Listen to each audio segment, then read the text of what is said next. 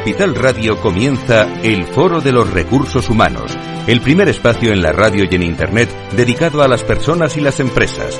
Desde la actualidad y las nuevas tendencias en gestión de empresas, analizamos el presente y el futuro de nuestro talento.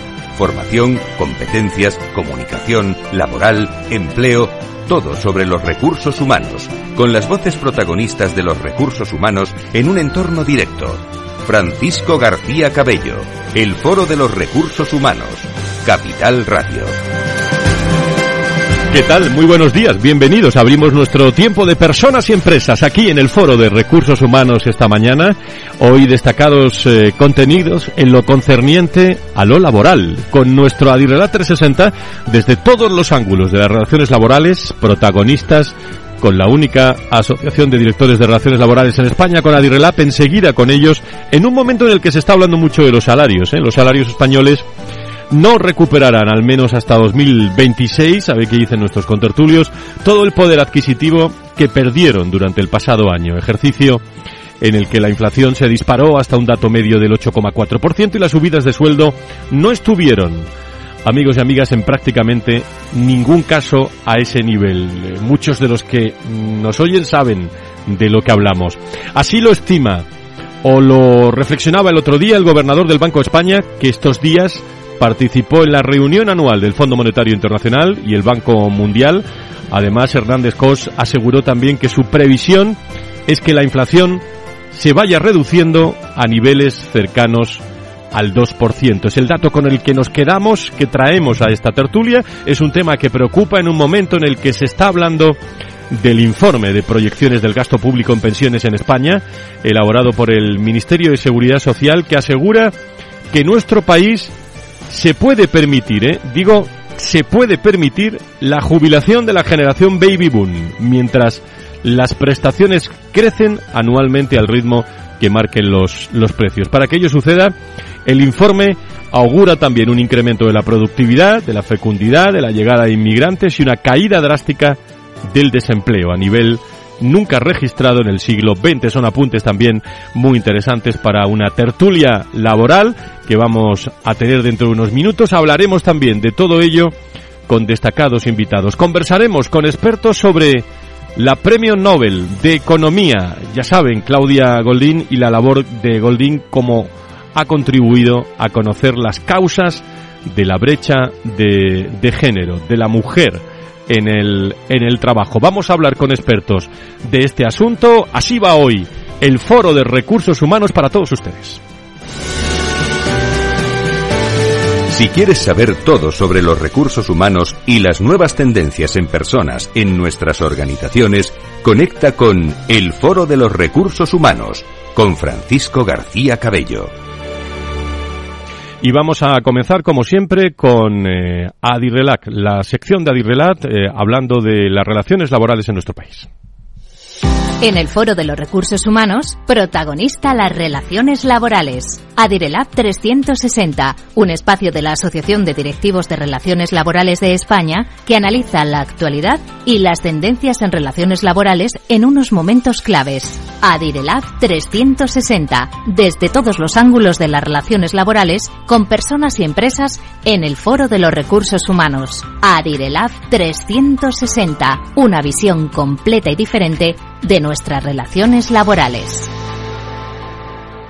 con la Asociación de Directivos y Profesionales de Relaciones Laborales en nuestro país, presentes aquí en el Foro de, Recursos Humanos, con muchos puntos de referencia interesantes. Saludo a Carlos de la Torre, socio laboral de Gómez Acebo y Pombo y vicepresidente de, de Don Carlos, muy buenos días, bienvenido. Buenos días, me encantado de estar con vosotros. Muchísimas gracias. No sé si es una sensación que tengo yo, Carlos, o, lo laboral, después de tantos años en recursos humanos, pero lo laboral está ahí en primer plano. Ya enchufamos la radio, leemos las noticias, los confidenciales de la mañana y lo primero las relaciones laborales. Eso es, yo creo que las relaciones laborales son estratégicas, están en la agenda, en la, agenda, yo creo que en, la agenda de los CEOs y de los consejos de administración de las compañías Y bueno, ahora, desde luego, con el, nuevo futuro gobierno y la nueva legislatura, eh, pues vienen, yo creo que curvas y nuevos retos eh, con probablemente eh, nuevas normas laborales en, en, fase de, de, lanzamiento y de posible aprobación.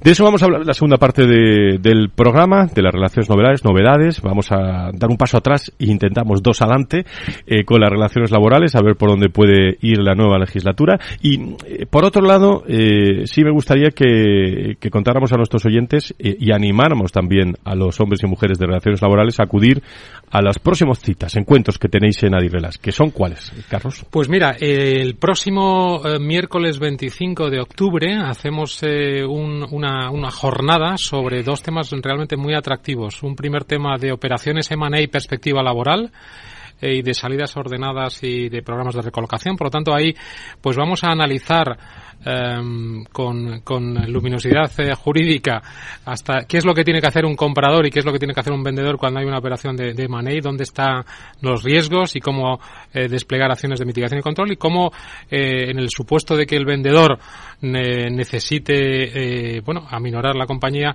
se pueden hacer salidas salidas ordenadas. Y vamos a hacerlo con Howden y con y con Creo. Y luego vamos a tener un segundo panel yo creo que también muy muy interesante moderado por María Emilia Casas que ya anuncio que es la nueva presidenta del Consejo Académico de la Asociación de Adirelab, que vamos a presentar el 1 de diciembre. Y ahí en ese panel vamos a tener... la nueva presidenta. Sí, la verdad es que yo creo que estamos muy, muy, muy ilusionados y seguro que va a abordar muchísimo valor y va a crear mucho valor en los socios de Adirelab. Y ahí, decía, en este segundo panel van a estar eh, dos catedráticos de referencia. Eh, Jesús Laera, que además de catedrático de Derecho del Trabajo de la, de la Universidad Complutense, también se incorpora en el Consejo Académico eh, de Adirelab y va a estar también el profesor Ignacio Conde Ruiz, que eh, es catedrático de Economía de la Universidad Carlos III y em, subdirector de FEDEA, y ambos dos nos van a hablar sobre los retos futuros del mercado de trabajo en España además, para todos. Sí, dime, Carlos. y tenemos también el Congreso, perdona. El Congreso de 1 de diciembre. Es el, ya sabéis, sabéis que es el evento más importante del año para nosotros. En este caso, lo vamos a realizar en el Colegio de Arquitectos en Hermosilla 63. Y bueno, ya tenemos diseñado el programa. Esperamos contar con eh, muchos asistentes y, bueno, paneles que van a tratar eh, distintos temas, como por ejemplo el tema de, de la norma UNE 19604 de compliance sociolaboral que ha sido recientemente aprobada, de las indemnizaciones adicionales, vaya lío, se nos viene encima con el tema de la Carta Social Europea y el posible incumplimiento de la Carta por la normativa española y ver si el Gobierno va a darle una vuelta de tuerca a algo que lleva décadas en, nuestro país eh, con cierta seguridad jurídica. Y luego también hablaremos eh, de los derechos de conciliación. También hay un lío importante. Eh, los, nuevos derechos incorporan conceptos jurídicos indeterminados de, difícil comprensión por las empresas y sobre todo de difícil gestión.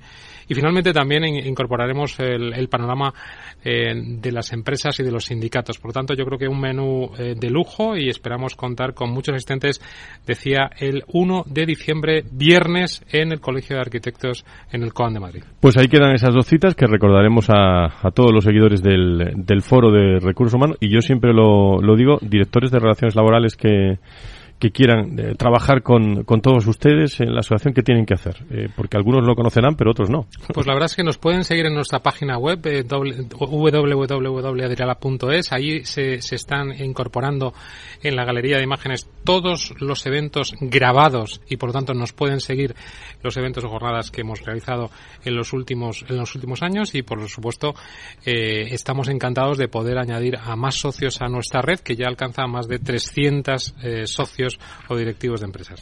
Muy bien, Carlos de la Torre eh, está con nosotros en la, en la tertulia. Vamos a repasar algunas noticias laborales que nos trae la actualidad.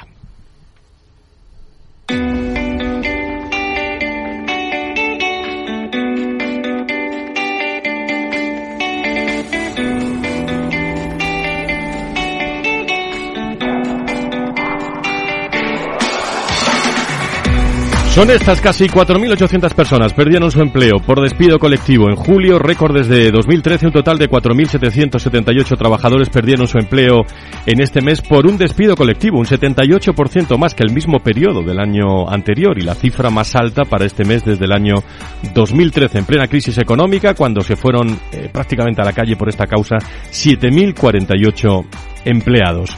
El gobierno fía la sostenibilidad del sistema de pensiones al pleno empleo, la inmigración y, como hemos hablado también en la portada de este programa, una mejora de la productividad. Ha sido el propio Ministerio de Inclusión, Seguridad Social y Migraciones que presentaba la semana pasada el informe de proyecciones del gasto público en pensiones en España, un documento en base al plan de recuperación, transformación y resiliencia que incorpora las reformas aprobadas desde el 2020, entre ellas el complemento para la reducción de la brecha de género, la nueva regulación del periodo de cálculo de la pensión y el nuevo sistema de cotización para los trabajadores eh, autónomos. Y no se espera una recuperación salarial en los próximos tres años.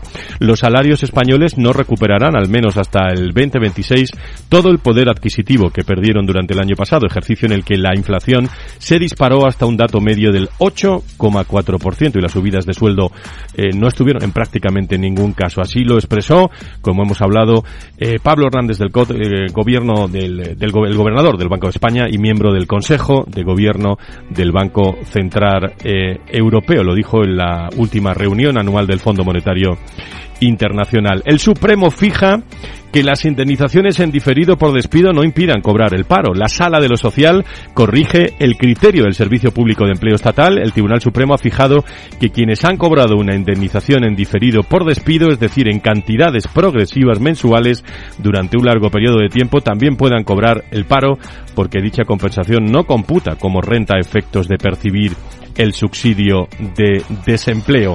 Y comienza la negociación del ERE de Nueva Pescanova, la multinacional gallega.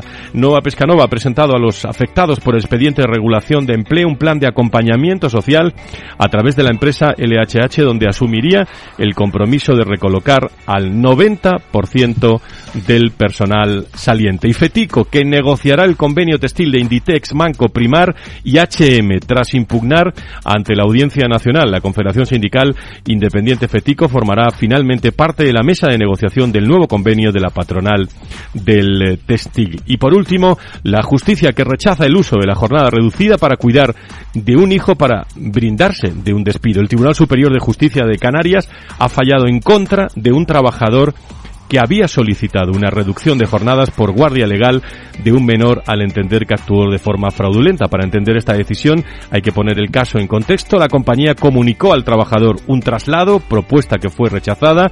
Una semana después, este empleado solicitó la reducción de jornada y a continuación la empresa le notificó por carta la extinción de la relación laboral por causas objetivas de naturaleza organizativa y de producción. Son algunas de las noticias que comentamos con nuestros contertulios.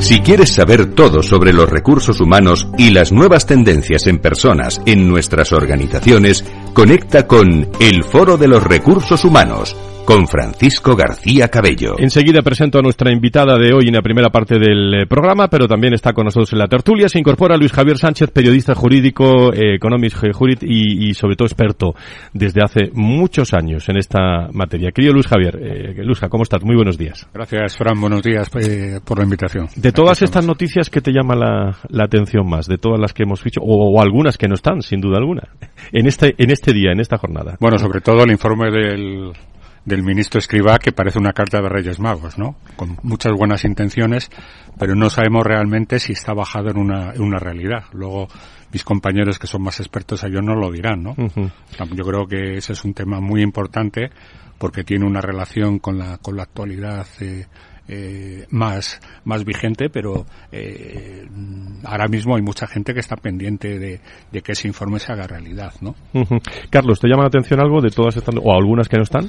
Bueno, eh, la verdad es que yo creo que también ha sido muy interesante la que has citado de, de en materia de conciliación, ¿no? De que ese, ese tactismo de los empleados de solicitar eh, después de, una, de un rechazo eh, con, digamos, con un motivo objetivo a, una, a una situación de, de, ejercicio de un derecho hace que bueno pues eh, al final los, los trabajadores eh, no, no, no, lo pueden todo no y al final todos los derechos de conciliación que son son enormes pues las empresas si, si hacen bien las, los, los, deberes y si y, bueno ponen ponen situaciones o planes alternativos como puede ser un traslado o ponen razones justificadas para no atender una petición de derechos de conciliación de los trabajadores, pues pueden, pueden digamos, eh, seguir su, camino ejercitando su poder de dirección. Eso es una situación, esa sentencia del TSJ de Canarias bastante inusual porque es cierto que la mayoría de las de los de los tribunales, eh, los TSJ y los de instancia suelen dar la razón a los trabajadores.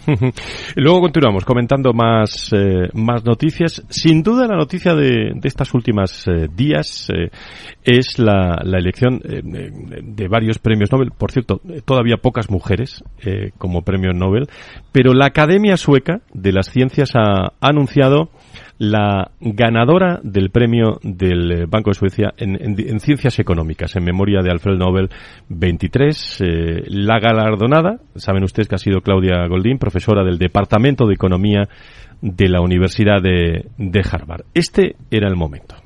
The Royal Swedish Academy of Sciences has decided to award Sveriges Riksbanks Prize in Economic Sciences in memory of Alfred Nobel 2023 to Professor Claudia Golding, Harvard University, USA, for having advanced our understanding of women's labor market outcomes.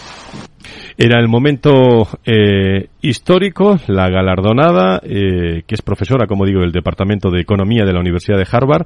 El jurado ha destacado que sus estudios revelan las causas de la brecha de género. Las mujeres están muy infrarrepresentadas en el mercado laboral mundial, eh, según sus estudios, y cuando trabajan ganan menos que los hombres. La labor de Goldin ha contribuido a conocer las causas de la brecha de género, un diagnóstico que sin duda será esencial para que las futuras generaciones de, economistas encuentren una solución. Y para hablar de esto nos hemos ido no al departamento de Harvard, pero sí de, del IE, del Instituto de, Empresa.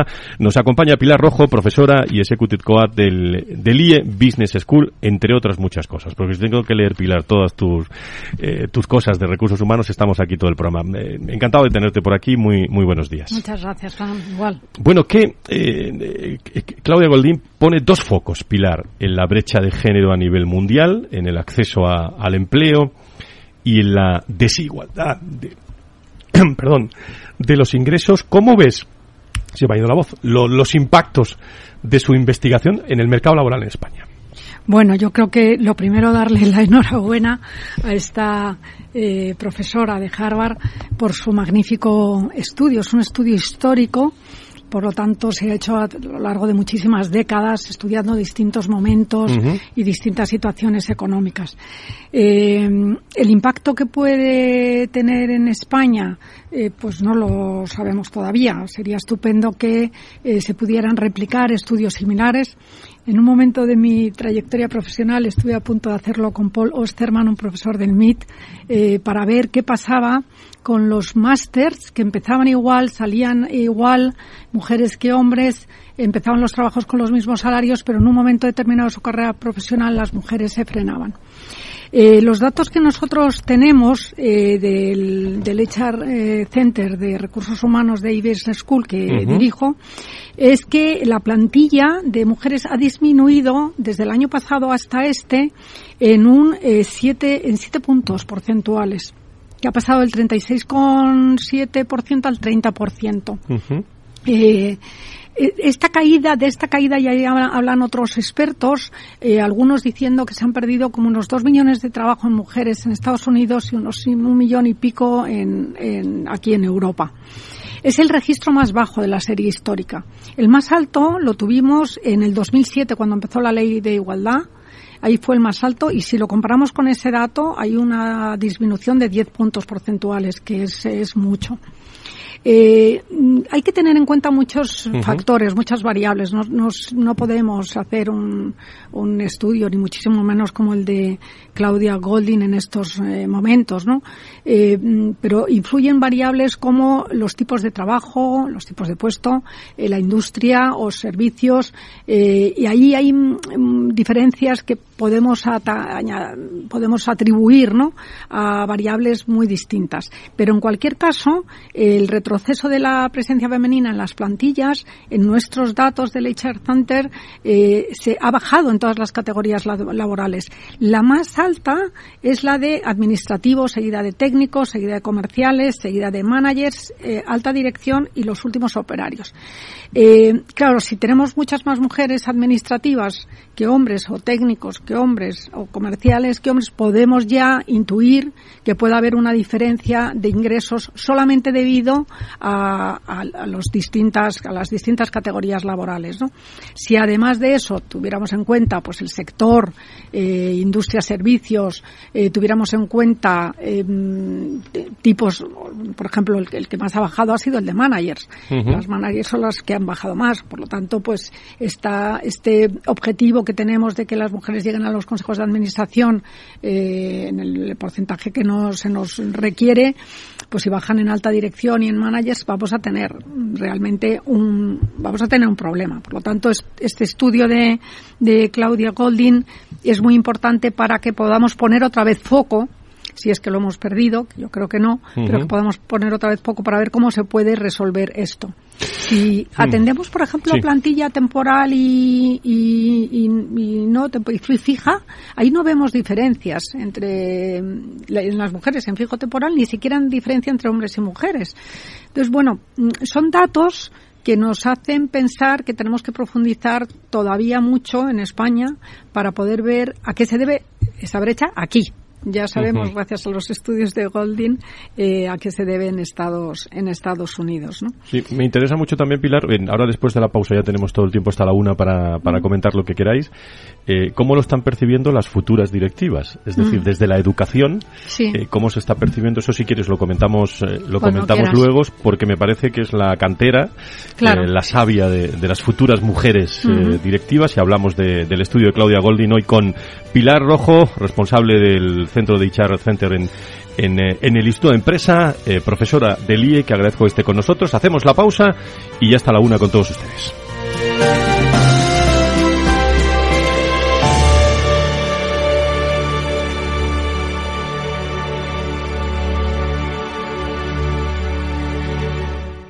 Si enciendo la radio, renta fija. Si abro el periódico, renta fija. Si entro en Internet, renta fija. Pero, ¿cómo aprovecho la oportunidad?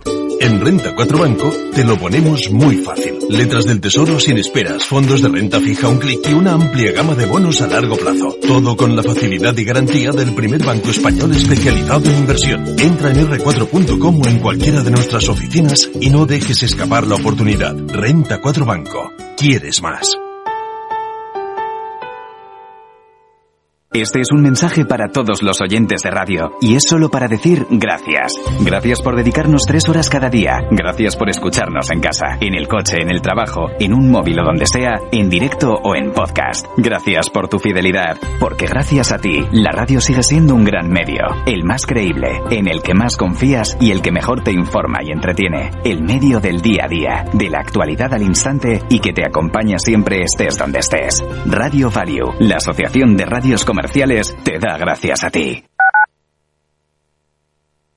Capital Radio, Madrid, 103.2 FM. Capital Radio lanza el nuevo formato de Cripto Capital, todos los lunes a las 3 de la tarde con el maestro de trading algorítmico Carlos Puch Sajibela. Lo que nadie te cuenta, escúchalo en Cripto Capital.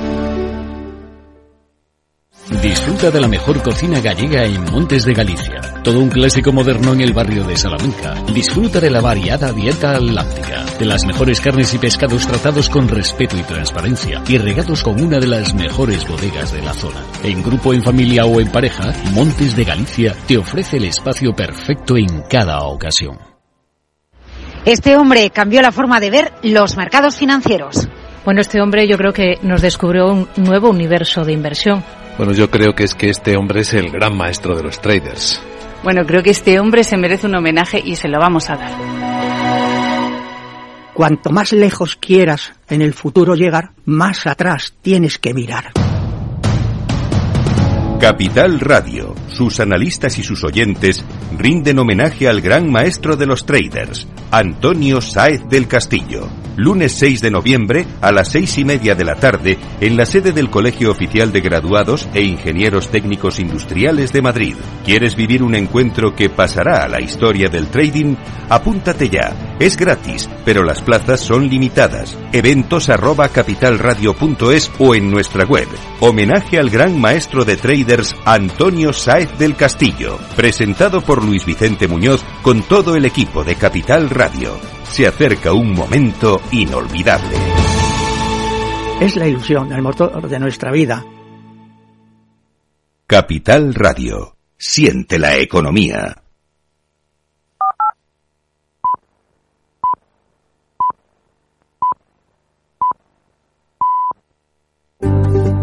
Conecta con el foro en Twitter, arroba foro RRHH o llámanos a redacción arroba fororecursoshumanos.com. Las doce y media, las once y media de las Islas Canarias, tertulia de recursos humanos, gracias a, a todos, digo los de España, los de Latinoamérica cada vez más que están con nosotros en, en el foro aquí en la radio los lunes y en www.fororecursoshumanos.com, siguiéndonos cada vez más con los temas de personas y de empresas. Estamos con Pilar Rojo, directora del Centro de Char Center de, del IE y profesora del IE, eh, hoy con nosotros analizando eh, la decisión que ha tenido la Academia Sueca de las Ciencias, que anunciaba la ganadora del, del premio. Este año, una de las ganadoras eh, para Claudia Golding, profesora del Departamento de Economía de la Universidad de Harvard, con estudios y precursora, diría yo, en el análisis de la brecha de género en el mercado laboral, una de las primeras mujeres, recuerdo, en lograr un puesto fijo en los departamentos de, de economía de Harvard y de Pensilvania, y a lo largo de su carrera como investigadora, eh, ha rastreado los archivos y recopilado más de 200 años de datos de Estados Unidos, eh, lo que ha permitido demostrar cómo y por qué las diferencias de género los ingresos y las tasas de empleo han cambiado con el tiempo y su principal conclusión es que no se ha dado, eh, Pilar, me imagino estarás de acuerdo con esta reflexión, no se ha dado una evolución ascendente, sino una, eh, ella lo, lo, dibuja en forma de U, ¿no? Eh, Mm. esa, esa, ¿Esto sigue así? Eh, ¿O la tendencia? Sí, eh, nosotros lo podemos ver muy bien en IE Business School y en otras escuelas de la IE University, porque es verdad que cuando que nuestros alumnos, tanto de grado, que además, como sabéis, es mayor el número de mujeres que de hombres en muchas en muchos grados, como en los programas másters, eh, las mujeres y los hombres salen en igualdad de condiciones, tanto para puestos de trabajo, en el sentido del mismo tipo de responsabilidad y, por supuesto, la misma retribución. Pero es verdad que esa curva de U se da. ¿Cuándo se da? Los datos que nosotros tenemos es que eh, se dan en, entre los años 25 a 44. Uh -huh. Esta es otra de las eh, teorías probadas por, por Golding eh, que dice que habla de la influencia de la edad, de la maternidad, etcétera. Es verdad que ha, también habla ella de esto, ¿no? Se ha retrasado la edad de la maternidad a los 31 o 32 años y eh, ese retroceso o esa curva de U empieza un poco a bajar a partir de esa edad, a partir de los 30 años aproximadamente. Bueno, mmm, ahí están los datos, los porqués, mmm, pues podemos, eh, hay muchas variables que influyen, pero una podría ser que la mujer toma trabajos elige trabajos que le permitan una mayor flexibilidad, que le permitan compatibilizar a lo mejor las eh, tareas más personales, en este caso a lo mejor familiares, que, que los hombres y que por eso se puede dar esa, esa bajada. Eh, ¿Qué es lo que pasa? Que si durante ese periodo de tiempo, si es que fuese así, uh -huh. en España, eh, no se tomaran medidas para que la mujer no tuviera un, un, frenazo importante, sino simplemente una pequeña desaceleración, pero que se pudiera de, de nuevo incorporar, porque es curioso, después de, o sea, es verdad que pasada esa edad, la, el incremento sube de mujeres en puestos de trabajo. Es, es, muy curioso porque esta U de la que habla Goldman eh, también se da aquí en España. Entonces sí, estoy de acuerdo con ella y me encantaría volver a hacer otra tesis doctoral. Sin duda, sin duda ninguna. Eso es lo que te, lo que te, te iba a animar, pero. sí, sí, no, de verdad que me ha despertado. Era un tema sí, que yo he trabajado sí, mucho. Sí. Eh, en, fue mi primera tesina uh -huh. y es verdad que las mujeres de doble carrera eh, dedican el mismo tiempo a las labores del hogar y de la familia que las mujeres de doble ingreso. Las mujeres de doble ingreso son esas que deciden un trabajo no, no especialmente directivo ni de managers y que pueden compatibilizar de una mejor manera su vida personal y profesional. Eh, pero en cuanto pasamos a mujeres de doble carrera, ahí ya sí que tenemos una mayor dificultad y utilizamos el mismo tiempo en el trabajo que las de doble, que en el trabajo y en la casa, que las de doble ingreso. Y eso pues dificulta mucho a veces y hace que algunas mujeres tomen la decisión de, frenar o frenar una temporada. Tertulia interesantísima. Pilar Rojo, con eh, hoy con Luis Javier Sánchez y con eh, Carlos de la Torre. No sé si queréis eh, comentar alguna cosa, alguna reflexión con, con Pilar o, incluso alguna otra pregunta con Pilar antes de, seguir incorporando invitados. Bueno, nada, yo, coincido con, con Pilar, la verdad es que los conceptos estos de techo de cristal y suelo, y pegajosos son conceptos que, que, están muy vinculados un poco a la discriminación en, no, no se diría discriminación, pero sí brecha salarial y brecha prestacional también en jubilaciones. Y luego también un tema que ha comentado ella muy interesante es la concentración de las mujeres en ocupaciones o niveles o categorías más bajas. Esa concentración se, da, también en algunos sectores con menos retribución y finalmente esa concentración se, se da también lamentablemente en la parcialidad que es sustancialmente femenina y a veces involuntaria.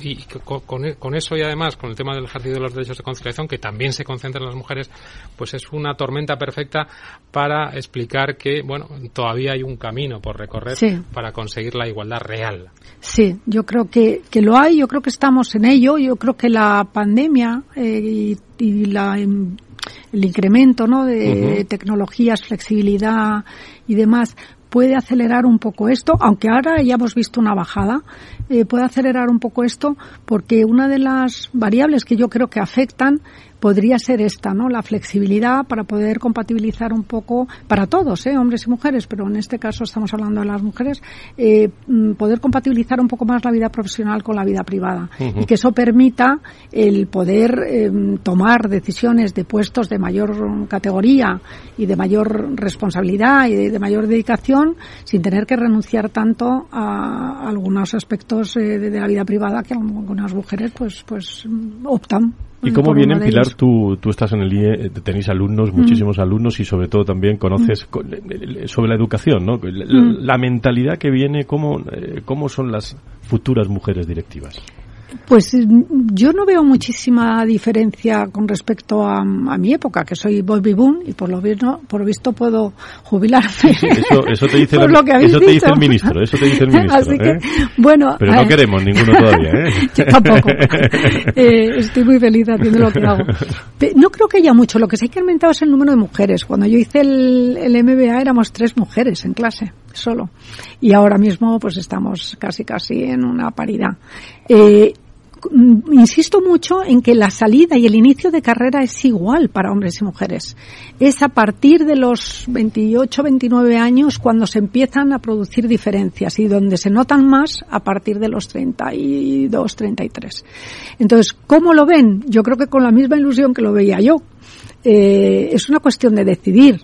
Eh, también es verdad que hay trabajos que te permiten más esa flexibilidad y, y lo sabemos que hay sectores donde están más representadas las mujeres y tamaños de empresa. En las empresas más pequeñas, las empresas que están en el primer, en el primer cuartil de ingresos, están más representadas las mujeres que en los otros eh, tamaños de, de ingresos. Entonces, son elecciones que las mujeres toman para poder compatibilizar un poco mejor. Retos, retos muy. Luis Javier, quería Sí, quería comentar ahí un poco de lo que comentaban tanto los compañeros de la tertulia, que bueno, también están las medidas eh, correctivas que está estableciendo la Administración, tanto a nivel de planes de igualdad, mm. eh, bueno, todavía eh, hay muchas empresas que no lo tienen, como aquella última ocurrencia de la ministra de Igualdad, Irene Montero, donde ha llegado a decir que se va a crear un cuerpo de inspectores centrado en temas de igualdad, ¿no? Esto es algo que, como bien sabéis, la Inspección de, Trabajo ya está haciendo, pero es una cuestión que, bueno, incluso han puesto sobre la mesa porque creen que las normas no se están eh, eh, cumpliendo. Yo quería, aprovechando que Carlos y, y Pilar. y Pilar conocen bien el tema, ¿por qué creéis que no los planes de igualdad no, no están calando? ¿Cuál es vuestra visión? ¿Queréis comentarme algo? Bueno, eh, es una gran pregunta. Yo creo que ahí eh, probablemente haya, haya una doble velocidad. Las empresas grandes eh, tienen políticas muy maduras y yo creo que tienen recursos para hacer diagnósticos, planes de igualdad, auditorías retributivas, evaluaciones de puestos, etcétera, y por lo tanto yo creo que están razonablemente cumpliendo la norma y sin embargo luego ya hay, hay otras empresas de menor tamaño que tienen más dificultades, tienen menos recursos y por lo tanto ahí yo creo que también es cierto que hay un nivel todavía de incumplimiento. Yo no veo lo de la inspección específica de inspectores de igualdad, no lo tiene ningún país del mundo, yo creo que es una ocurrencia y yo creo que la inspección de trabajo lo que tiene, hay que hacer es apoyarla y dotarla de más recursos para que llegue también a esa área. Nosotros en el HR Center no hemos, o sea, sabemos que, que, porque en el 2007 nosotros además estuvimos con el Ministerio, estuvo con nosotros en este centro precisamente para ayudar a las compañías a que implementaran estos planes de igualdad porque no sabían por dónde empezar. Y en nuestras, en las empresas de la muestra nuestra, unas 100 al año, eh, todas las empresas tienen planes de igualdad hoy en día. Otra cosa es que se cumplan al 100% de manera ortodoxa, que ahí es donde pues vosotros que sois juristas, donde está la ley a veces está la trampa, ¿no? Sí, hay, un excesivo cumplimiento formalista documental ah. y a veces los planes para que haya eh, avances, pues tienen que tener indicadores de avance y por lo tanto hay que intentar que las métricas ayuden a que las empresas evolucionen. y aquí es donde las métricas nuestras nos dicen que sigue habiendo esa desigualdad, o sea que y todas tienen planes. Interesante tema, eh, gran tertulia de las relaciones laborales eh, aquí en el foro. Vamos a hablar de retos de futuro, hablando de mercado de trabajo en España. La tertulia del Foro de los Recursos Humanos te aporta actualidad, innovación y conocimientos. Apúntate. Hoy se ha apuntado Pilar Rojas, Luis Javier Sánchez, eh, Carlos de la Torre, eh, hablando de retos de futuros de mercado de trabajo en España. FEDEA ha publicado Retos de futuro del mercado de trabajo en España, un trabajo de José Ignacio Conde Ruiz y Jesús la era en el que se analizan eh, precisamente distintas reformas que se deberían incorporar en nuestro ordenamiento laboral para poder afrontar ambos retos con con éxito. Saludo a Ignacio Conde Ruiz, subdirector de FEDEA. Eh, querido Ignacio, ¿cómo estás? Bienvenido, muy buenos días. Muy bien, muchas gracias. Buenos días. Buenos días. no sé si sobre este tema que estamos hablando quieres algo de decir porque llevas un rato escuchando la, la tertulia, Ignacio. No, bueno, yo creo que estoy bastante contento, ¿no? El que por fin se, ha dado un Nobel, ¿no? A un área eh, que es fundamental, ¿no? Que es el tema de la, de la economía de género.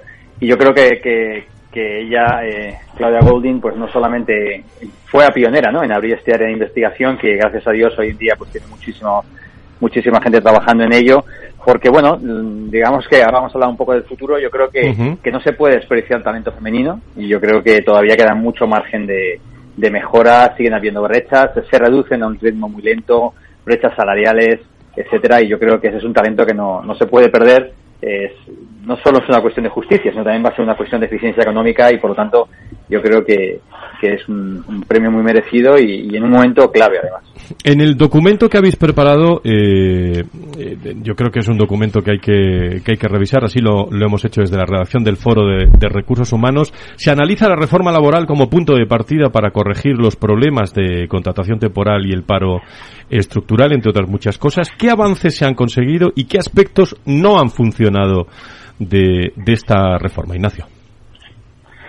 Bueno, digamos que eh, la, reforma, yo creo que lo primero que ha hecho ha sido asentar la reforma anterior, ¿no? Que si os acordáis cuando estábamos un poco, se estaba debatiendo, se hablaba de que iban a, derogar la reforma del año 2012, creo recordar del 2012, eh, y que daba mucha flexibilidad a las empresas, ¿no? Para poder adaptar a las condiciones de, del mercado laboral y yo creo que que al final eh, el punto esta reforma uno de sus principales activos es que si bien es verdad ha dejado eh, el salario la parte salarial a, la negociación colectiva a nivel sectorial la, la, ha desvinculado del nivel de la, a nivel empresa pero ha dejado todos los otros todos los otros instrumentos de flexibilidad interna no que es fundamental no yo creo que esto pues esto es, es una reforma que, se asenta sobre esto y luego da un avance importante en cuanto a la lucha eh, de la precariedad laboral. Es verdad que que, bueno, en, en, temas de, si miramos la tasa de temporalidad, la reforma es un super éxito, porque prácticamente la ha situado la tasa de temporalidad en España a niveles em, a niveles europeos, ¿no? Por lo tanto, yo creo que en esta dimensión también es una, una muy buena reforma. Lo que pasa es que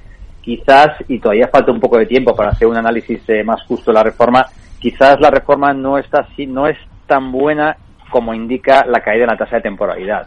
Es decir, nosotros eh, observamos que el mercado laboral español sigue generando mucha creación y mucha destrucción de empleo diario eh, y por lo tanto cuando tú ves que, que hay muchos contratos que se crean y se destruyen o con, el con la nueva figura del fijo discontinuo se suspenden o se activan ¿no? el, contrato pues eh, te hace ver que sigue habiendo mucha inestabilidad, mucha intermitencia y seguramente eh, en el futuro tendremos un poco que ver cómo, cómo tratamos este tema, ¿no? Porque si nos conformamos con que solo caiga la tasa de temporalidad contractual, haríamos mal. Yo creo que hay otra temporalidad, otra, em, otra precariedad empírica que yo creo que es un poco lo que tendremos que, que mirar en, la, en las futuras eh, reformas y luego también la gran mm, ausente ¿no? en, las dos últimas reformas, ¿no? la que hizo el anterior gobierno, la que ha hecho este, que es el tema de las políticas activas, ¿no? que yo creo que ahí eh, pues tenemos paro de larga duración y tenemos eh, todavía unos problemas y no funcionan en España. Hay muchas eh, muchas cuestiones, ¿no? Alguna de las que tenemos anotadas es el factor demográfico, que tiene una importancia capital en el cálculo de las pensiones. Eh, eh, creo que no hay duda de que la revolución digital que encabeza la inteligencia artificial está transformando también la actividad laboral y la economía a un ritmo muy muy rápido. ¿Está preparada, por ejemplo, eh, Ignacio, y ahora ya doy paso a la tertulia por si te quieren preguntar algo, ¿está preparada la regulación laboral para afrontar todos estos cambios y en qué campo se puede actuar para su actualización?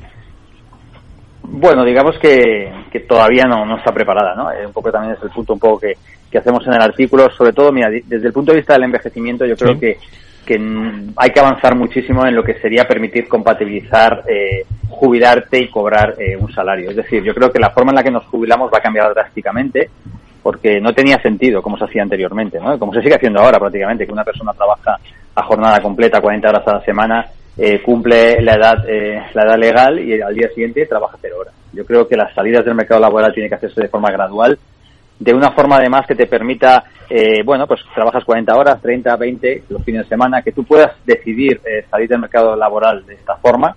Eh, yo creo que para esto hay que hacer reformas tanto en el sistema de pensiones para introducir los incentivos adecuados, pero también desde el punto de vista del mercado laboral, porque digamos que, que hoy en día las personas mayores se las considera con una filosofía un poco antigua, yo, yo le llamo antigua, ¿no? Por no decir eh, otra cosa, ¿no? Es, en economía se llama la falacia de la suma fija de horas trabajadas, es decir, hay gente que tiene una concepción de la economía o del mercado laboral eh, de que hay 100 horas, por ejemplo, para trabajarse y si las trabaja una persona, en este caso una persona mayor, no las trabajaría uno joven. Entonces está todo pensado para que la persona mayor se vaya lo antes posible pensando que así va a liberar eh, posibilidades de empleo a las personas jóvenes. Esto en economía se llama falacia. Eh, como os decía, es muy reconocida, empíricamente no se observa y por lo tanto por allí hay mucho que avanzar. Y luego, pues bueno, el tema digital está cambiando también mucho el mercado laboral, el tema de las plataformas, etcétera, y la ley siempre va a ir por detrás, es decir, siempre va a intentar, pues si es autónomo, si no es autónomo, va a intentar, eh, y yo creo que aquí lo que tenemos también que pensar es quizás en, en que eh, los trabajadores ya sean eh, asalariados o, ya sean autónomos por cuenta por cuenta propia, digamos que tendrían que que tener los mismos derechos, las mismas obligaciones. Y por lo tanto yo creo que hay que ir avanzando por allí. Ahí hay algunas figuras interesantes como el fondo, se llama fondo austriaco, pero bueno, serían cuentas individuales de cotización, de tal forma que tú puedas tener un periodo de tu vida que a lo mejor estás trabajando para una plataforma con, por cuenta propia, pero luego trabajas como asalariado y que no haya esta diferencia en costes y diferencias en protección de derechos sociales como hay en la actualidad. Yo creo que por allí hay que, hay que también que adaptarse porque, bueno, son dos retos a los que nos enfrentamos. Uno es el envejecimiento y el otro es el cambio digital que van a cambiar completamente eh, de forma muy disruptiva, además, el mundo en el que vivimos. Qué interesante la charla con Ignacio Conde Ruiz, su director de FEDEA, con este informe eh, tan interesante que tenemos hoy encima de, encima de la mesa, con Carlos de la Torre, con Luis Javier Sánchez, Pilar Rojo todavía está con nosotros, por si quieren eh, comentar algo, reflexionar algo, decir algo o preguntar algo nuestro a nuestro invitado. Eh, bueno, felicitar al profesor Conde Ruiz. la verdad es que el, artículo es magnífico. Se va se va a presentar formalmente en el auditorio de Comeza Pombo el próximo 25 de octubre en una en un panel moderado por María Emilia Casas y que estará también el profesor Laera. Yo, aprovechando que le tenemos aquí al profesor Conde Ruiz, yo eh, abriría dos, dos nuevos hilos. Uno, el tema de los hijos discontinuos. Si podías darnos algunos, algunos datos más exactos. Me ha, me ha encantado lo que has dicho de precariedad empírica yo creo que el tema de la todavía hay cierto lío estadístico con el tema de los fijos discontinuos. Algunas fuentes lo citan en un millón en lo que va de año y me da la impresión de que todavía hay, hay unos, una discontinuidad involuntaria que puede que puede generar bolsas de precariedad. Comenta, quería saber un poco tu opinión sobre Adelante, Ignacio. Nos quedan unos 6-7 minutos para que nos toquen, nos dé tiempo a tocar varios temas. Adelante. Bueno, bueno, digamos que sí, efectivamente. Yo creo que el fijo discontinuo, pues es verdad que en principio es un, bueno, es un contrato indefinido y por lo tanto el trabajador tiene, por así decir, más derechos a, adquiridos, que es un contrato temporal, pero lo que ocurre es que si se siguen haciendo eh, muy cortos y con mucha intermitencia, con muchas eh, entradas y salidas, pues seguramente al final quizás, eh, a veces lo decimos, puede ser incluso más precario que el temporal, porque un contrato temporal normalmente hay un coste de despido en muchos tipos, son 12 días, mientras que el fijo discontinuo sería mm, lo mismo en principio, entradas y salidas, es indefinido, pero también se va a producir mucha baja voluntaria, porque los trabajadores no creo que puedan estar ahí eh, encadenando eh, contratos eh, contratos fijos discontinuos, ¿no? Porque al final es, no es forma, no, te permite, por así decir, eh, poder desarrollarte, ¿no? Entonces yo creo que, que se ha sustituido esta... Mm, nosotros identificamos en el mercado laboral que es un mercado que crea el trabajo el lunes para despedir el viernes, crea el sábado para despedir el domingo, y esto se hacía antes contratos, esto con contratos temporales y ahora se está haciendo mucho con fijos discontinuos. Y luego también sabemos que, que los hay de muchas modalidades, incluso el sector de la construcción pues está utilizando uno de llamada incierta. Es decir, está dando tanta, tanta flexibilidad a las empresas que lo que al final acaba repercutiendo es en estas carreras muy, incompletas, eh, muy, muy precarias de, los trabajadores. Estoy totalmente de acuerdo. Eh, muchas gracias, profesor, eh, por vuestro informe, que efectivamente es magnífico. Estoy muy de acuerdo contigo en la parte que has comentado de que no podemos prescindir del talento femenino. Y el talento hoy en día es muy escaso por, por, la, por la inversión de, de, de, la curva de la natalidad. Y entonces, prescindir de ese talento o que ese talento se frene probablemente en los mejores años de experiencia de una mujer es algo que tenemos que, desde luego que tenemos que afrontar y que tenemos que poner desde todos los eh, puntos, eh, pues tenemos que poner medidas, ¿no? Para que se corrija. Eh, nosotros desde luego lo haremos desde el punto de vista académico, lo estamos haciendo, por supuesto, pero yo creo que efectivamente todos vosotros tenéis mucho que decir y que hacer en este, en este sentido. muy interesante todo lo que comentas, profesor. Luis Ja. Sí, buenos días, profesor eh, Conde. Quería hacerle un, par de observaciones sobre el tema de la mochila austríaca porque da la sensación que ni empresarios, que lo ven como un coste social, ni los sindicatos, que ven como, como creen que se puede ver, que, que puede abaratar el empleo, pues no acaban de, de entenderlo. Quería saber su opinión para, para poderles convencer ¿no? de, que, de las bondades de estas fuentes individuales. Venga, vamos por partes. Primera esta. Sí, bueno, digamos que yo creo que, bueno, es que en realidad primero el nombre yo se utiliza mochila austria que ya lo hemos usado porque lo que se hizo en Austria fue eliminar el coste de despido y, sustituirlo por esta cuenta individual. Aquí yo no creo que sea eh, necesario eliminar todo el coste de despido, puede ser una parte ¿no? del coste de despido, ya va como adelantada. ¿no? La, la, ventaja que tendría eh, esta mochila austriaca es que daría mucho dinamismo al mercado laboral por un lado, porque digamos que hoy en día, pues si una empresa va mal, lo primero que se hace es despedir al, al, más barato cuando debería despedir al menos productivo y, y, diría mejor la empresa. También tiene permite a la empresa ir adelantando en esa cuenta individual parte del coste de despido y por lo tanto financieramente para la empresa también es adecuado. Y luego el trabajador que muchas veces está en un empleo y no se quiere ir porque tiene miedo a perder toda la antigüedad que tiene en ese empleo, pues también le permitiría eh, poderse mover. Y luego con estas figuras fijos discontinuos o, lo que vamos a ver en el futuro también permitiría de una forma que, que vale que te van metiendo esos derechos en esa mochila y luego pues que la puedes usar. Ojo en este caso eh, tendrías que ampliar su uso. Es decir a mí se me ocurre que si ese adelanto por así decir del coste de despido o, o de derechos que va en esa mochila individual pues la quieres usar para formación, por ejemplo, un trabajador quiere dedicarlo a la formación, pues lo puede usar, o incluso si es un joven, pues le puede ayudar a emanciparse, etcétera, o a dar eh, el, el, el, para si quiere comprar una casa y le hace falta, sabes que, hay que adelantar una cantidad de dinero, ¿no? Un 20% normalmente también lo pudiera utilizar, de tal forma que yo creo que sería como adaptar el, estado del bienestar a un mundo que llega que es un poco distinto. Y luego, por supuesto, si, si, no le hace falta lo puede usar en la jubilación, ¿no? Que es como, como se pensó inicialmente. ¿Nos da tiempo a otra? Eh, Luis venga. Tenías otra observación. Es un poco sobre, bueno, y además eh, ahora estamos en un momento en el que desde el gobierno se habla de, bueno, incluso ya se da por hecho, ¿no? Que Europa va va, va a incrementar las indemnizaciones por despido, ¿no? Entonces parece que no es el mejor momento, ¿no? De, de explicar este tema a nuestros políticos. Tenemos un minuto, profesor, adelante. Sí, la verdad que, que, no sé muy bien exactamente lo que va a hacer Europa. Yo creo que, que las, aquí yo creo que lo que hay que clarificar un poco son las causas de despido, es decir, despidos improcedentes o despidos que son eh, sin causa o simplemente porque porque quieres romper, vas en contra de los derechos ¿no? de ese trabajador, pues deben ser caros, pero lo que ocurre en España es que todo se acaba pagando igual, es decir, yo creo que si una empresa va mal y la causa de despido es objetiva, etcétera, pues tiene que dar eh, tiene que dar claro. Yo creo que si se clarificaran las causas de despido y, y si hiciera una forma más, con menos, nosotros los economistas llamamos menos eh, incertidumbre judicial, porque lo que ocurre aquí es que como no están claras, pues los jueces se interpretan a su manera, esto facilitaría mucho la estabilización en el empleo, ¿no? Y no, desconozco un poco lo que, lo que va a hacer Europa, pero si va por esta vía, ¿no? De, si endureces mucho las que realmente son improcedentes, que vas contra los derechos eh, del trabajador o, o, contra la igualdad, etcétera, me parece bien, pero clarificando claramente lo que es un despido con una causa de lo que no lo es, lo que es eh, disciplinario. Muy bien, pues eh, el profesor, su director de FEDEA, Ignacio Conde Ruiz, seguimos el, el 25 es, eh, en el despacho de Gómez Acebo y Pombo. Allí, allí, allí nos veremos. Muchísimas gracias por estar con nosotros. Muchísimas gracias, un placer y nos veremos allí entonces. Nos veremos y seguimos la, la tertulia. esto es, eh, digo, esta sensación de seguir, esto es muy amplio, o sea que tenemos muchos programas por delante. Muchísimas gracias. ¿eh? Muchas gracias. Gracias, muy buenos días. Eh, Carlos, muchas gracias por, por venir. Saludamos a todos los hombres y mujeres de Adirra. Luija, gracias por, por, estar con nosotros y, y de, de, seguir viniendo en esta tertulia. Pilar, como siempre, un placer tenerte y saludamos a, a, todos los hombres y mujeres del IE y a todos los alumnos. Muchísimas gracias. De, del IE. Muchísimas gracias por, eh, por estar con, eh, con todos ustedes. Con tonos musicales eh, que siempre eh, nos gusta despedir. Qué bonito es este salitre.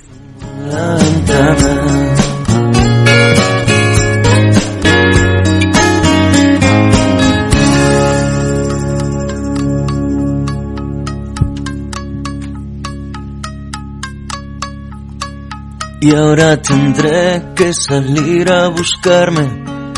Alguien que me arranque de cuajo la pena de alguna manera tendré Con estos tonos musicales acabamos este foro de recursos humanos de un lunes, en que, bueno, llevamos casi eh, más, camino de 21 años, eh, diciendo eh, esto y me repito mucho, pero qué importante es arrancar el lunes con, con fuerza, con personas y con empresas. Seguimos en las redes, en la conversación y seguimos también en distintos programas. El lunes más y el viernes salud, hablando de personas y empresas. Por cierto, 26 en la COE, gran encuentro de personas y salud con la patronal de la sanidad privada en España. Allí estaremos. Eh, que sean felices. Buena semana. Adiós.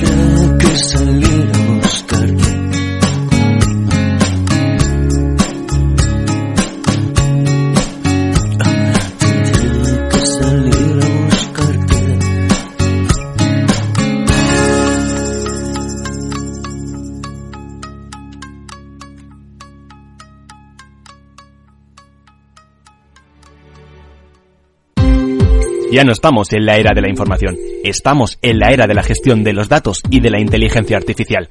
El tratamiento inteligente de estos datos proporciona un valor enorme a las empresas en sus procesos de negocio. En Piper Lab ayudamos a nuestros clientes a tomar decisiones de negocio basadas en datos. Escúchanos todos los lunes en el espacio de Big Data de Capital, la Bolsa y la Vida. ¿Qué es ir más allá? Con Arval podrás llegar donde te propongas de la forma más sostenible y desplazarte como y cuando necesites con una oferta de renting sostenible, segura y conectada. Y preocuparte solo de conducir porque nosotros nos ocupamos del resto. Arval, la transición energética arranca aquí. Más información en arval.es. Madrid 103.2 FM, Capital Radio.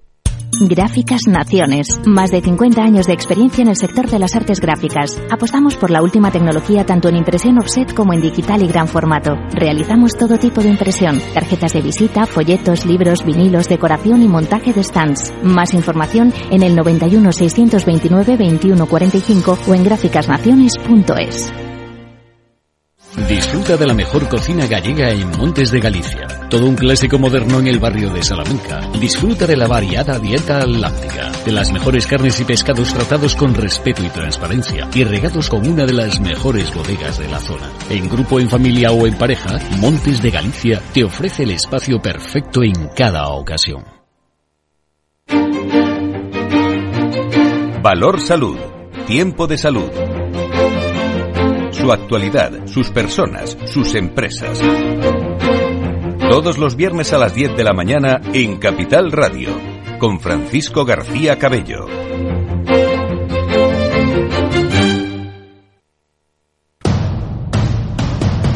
Capital Radio, sus analistas y sus oyentes rinden homenaje al gran maestro de los traders, Antonio Sáez del Castillo lunes 6 de noviembre a las seis y media de la tarde en la sede del Colegio Oficial de Graduados e Ingenieros Técnicos Industriales de Madrid. ¿Quieres vivir un encuentro que pasará a la historia del trading?